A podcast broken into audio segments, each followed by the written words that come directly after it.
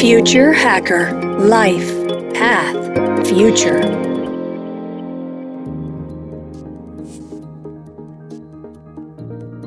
Olá pessoal, bem-vindo ao Future Hacker. Meu nome é André Chaves e temos aqui um convidado muito especial, que é o Egídio Lima Dória.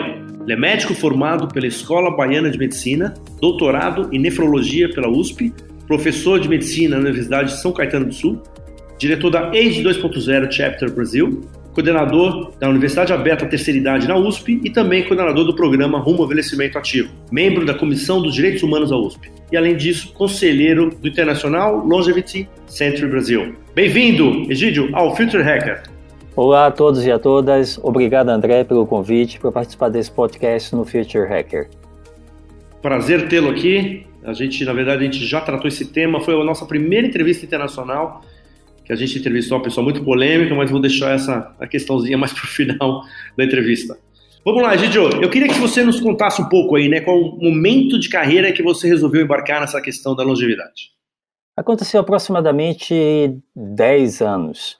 Eu fui fazer um fellow em Vancouver sobre tratamento de doença renal crônica pré-dialítica e chegando nesse hospital em Vancouver, todo o hospital estava vestido numa campanha de prevenção de quedas. E eu já trabalhava e trabalho no Hospital Universitário da USP há vários anos e nunca tinha visto nada similar no meu hospital, que abrangesse desde o porteiro do hospital até todo o corpo clínico, todo o corpo de profissional de saúde. E vim com essa ideia para o Brasil de fazer algo similar. Posteriormente, um mês depois, eu viajei de férias para Madrid e lá num dos parques em Madrid tinha uma praça para idosos, de exercícios. E aí me veio a ideia de juntar uma praça de prevenção de quedas em que as pessoas chegassem no local público e tivessem placas autoexplicativas e que fossem exercícios que focassem nessa prevenção de quedas, que obviamente é um dos grandes problemas de saúde pública mundial na população idosa. Eu vim aqui para voltei para São Paulo, comecei a pesquisar aparelhos, comecei a buscar parcerias, fiz o projeto, levei o projeto para o governo do estado de São Paulo, isso transformou-se no projeto de lei e hoje nós temos mais de mil praças construídas em diversos municípios de São Paulo. E aí, posteriormente, eu comecei a entrar na questão do envelhecimento ativo. O hospital universitário, eu coordenei a entrada do hospital universitário, um dos primeiros hospitais aqui da leva de 11 hospitais de São Paulo, amigos dos idosos. E posteriormente eu entrei com o programa de USP rumo ao envelhecimento ativo, que é o objetivo básico de levar oportunidades para que as pessoas, ao longo do seu curso de vida, consigam envelhecer de uma forma saudável. E posteriormente entrei na questão do pre preconceito e idadismo no momento que comecei a coordenar a Universidade Aberta Terceira Idade da USP. Deixa eu fazer uma questão aqui, já de cara. Como é que é o um envelhecimento saudável? Envelhecimento saudável é definido na visão não somente do bem-estar físico, mas também do bem-estar mental, social. Ele foca em oportunidades que aquele indivíduo tem que ter para que ele envelheça podendo utilizar todas as suas potencialidades. Então a gente não pode falar de envelhecimento ativo somente numa questão de ausência de doença. Não, ele é muito mais do que isso. Ele é ser bem-estar físico, mental e social completo. Ou seja, a pessoa pode ter uma doença crônica, essa doença pode estar controlada, ela pode ter uma sequela de uma doença crônica que ela teve, mas ela pode estar participando ativamente da sociedade, continuando a ser ouvida, ser produtiva. Isso que é um envelhecimento saudável, um envelhecimento ativo, que foi uma definição cunhada pela Organização Mundial de Saúde no início da década de 2000 e que focava em quatro pilares: o pilar saúde, o pilar participação, o pilar segurança e, posteriormente, o pilar do aprendizado continuado. Muito legal, cara. Eu estava fazendo até uma pesquisa, né, assim, né, para te entrevistar, e eu achei uma coisa muito interessante, né, quando você fala do envelhecimento social, etc. Que foi uma recente pesquisa aí do daquele chefe do Instituto Nacional de Pesquisa e Envelhecimento, o Dr. Richard Holds, né? Ele estava falando na Harvard Medicine sobre a investigação de complexidade biológica do envelhecimento e uma delas que gerou uma super surpresa que foi a variação de acordos com fenótipos, com a personalidade. Qual a sua opinião sobre isso? A personalidade influencia em muitas coisas que a gente tem de escolhas ao longo do nosso curso de vida. Então, tem algumas pessoas que têm uma tendência a ter uma personalidade em que ela tem uma percepção mais negativa do envelhecer, E essa percepção negativa do envelhecer faz com que ela adquira hábitos de vida que não são relacionados com um bem-estar, ou seja, ela não pratica atividade física, exercício físico de uma forma regular, ela não tem hábitos de uma ingesta alcoólica moderada ou leve adequada, ela não tem um hábito de sono adequado. Isso faz com que você tenha alterações na sua carga genômica, é isso que a gente chama de epigenética. Né? Você nasce com o DNA, é por isso que a gente fala que a nossa longevidade, o nosso envelhecimento, ele é determinado somente 30% pela nossa carga genética. 70% decorre das escolhas que nós fazemos ao longo das nossas vidas. E é óbvio que essa forma de perceber o envelhecimento, se por um ângulo positivo ou por um ângulo negativo, acaba determinando não somente com que você tenha mais risco de ter doenças crônicas, sobretudo as doenças do ponto de vista cardiovascular, inclusive a demência é uma delas, como também é, está associado a uma redução da sua própria expectativa de vida. Então, tem vários estudos que mostram, estudos longitudinais de acompanhamento de 20 e 30 anos de população, que aquelas pessoas, André, que tinham uma percepção mais positiva do envelhecer, tiveram uma expectativa de vida cerca de 7 anos e meio a mais do que aquelas pessoas que tiveram uma expectativa de vida negativa. Então, não é somente a carga genética que você nasce, são todos os fatores associados, que a gente chama de determinantes, que fazem com que você possa ou não envelhecer de uma forma mais saudável. Perfeito. Agora eu vou botar um pouco de pimenta aqui nessa entrevista, que foi exatamente essa entrevista com Albert de Grey, que é um cientista inglês, né, mais conhecido aí como profeta da imortalidade. Né? Ele afirma que em 2030 estaremos vivendo até 130 anos e que os homens que farão mil aniversários já nasceram. Qual a sua opinião sobre isso? eu acredito que é mais do que polêmico, né? É, existem vários estudos que mostram, baseados em taxas de longevidade ao longo de toda a nossa história, que vai ser muito difícil ultrapassar a mulher mais longeva que já existiu, que foi a francesa que morreu aos 123 anos de idade.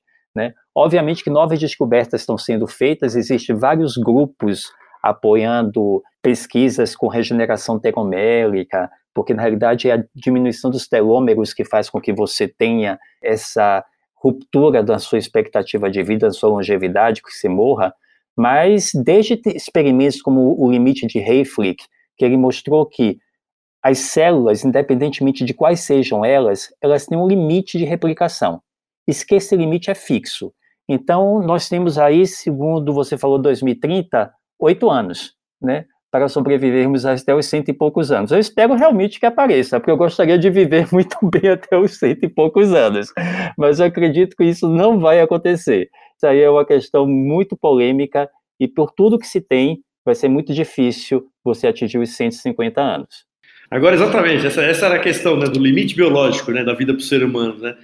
Caso haja, vamos lá, vamos lucubrar aqui, né? desenvolvimento de técnicas de bioengenharia para reparar os danos que a gente pode prever com o envelhecimento, você acha que isso pode ser uma forma de retardar ali a mortalidade? Eu acho que sim. Eu acho que quando a gente foca na questão de imortalidade, nós temos que pensar em dois fatores. O importante não é você viver muito eternamente, o importante é você viver bem, o quanto você vive. Então, quando a gente fala de expectativa de vida, a gente tem que pautar na questão da expectativa de vida saudável, né? Eu não quero, por exemplo, viver 130 anos, dos quais 40 eu fique restrito numa, numa cama. Isso para mim não interessa.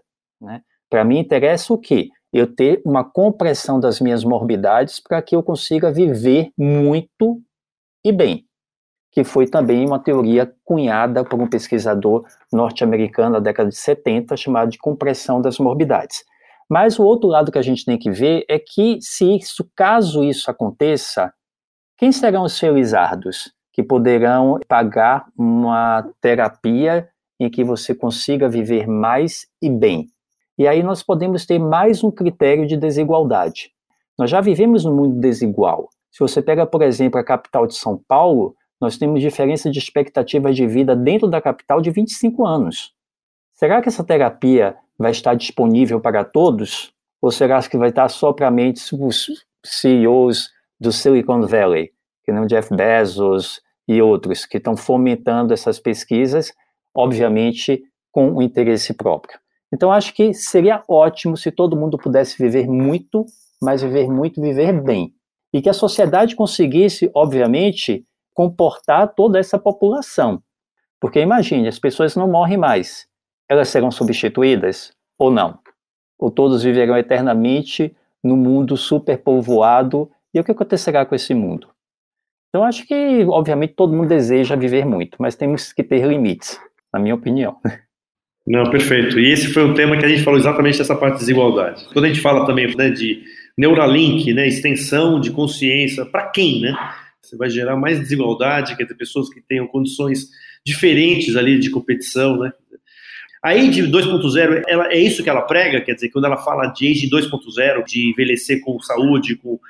Na realidade, o Age 2.0 é uma organização não governamental norte-americana, ela foi criada no Vale do Silício, e ela foca na como a tecnologia pode ajudar no envelhecimento.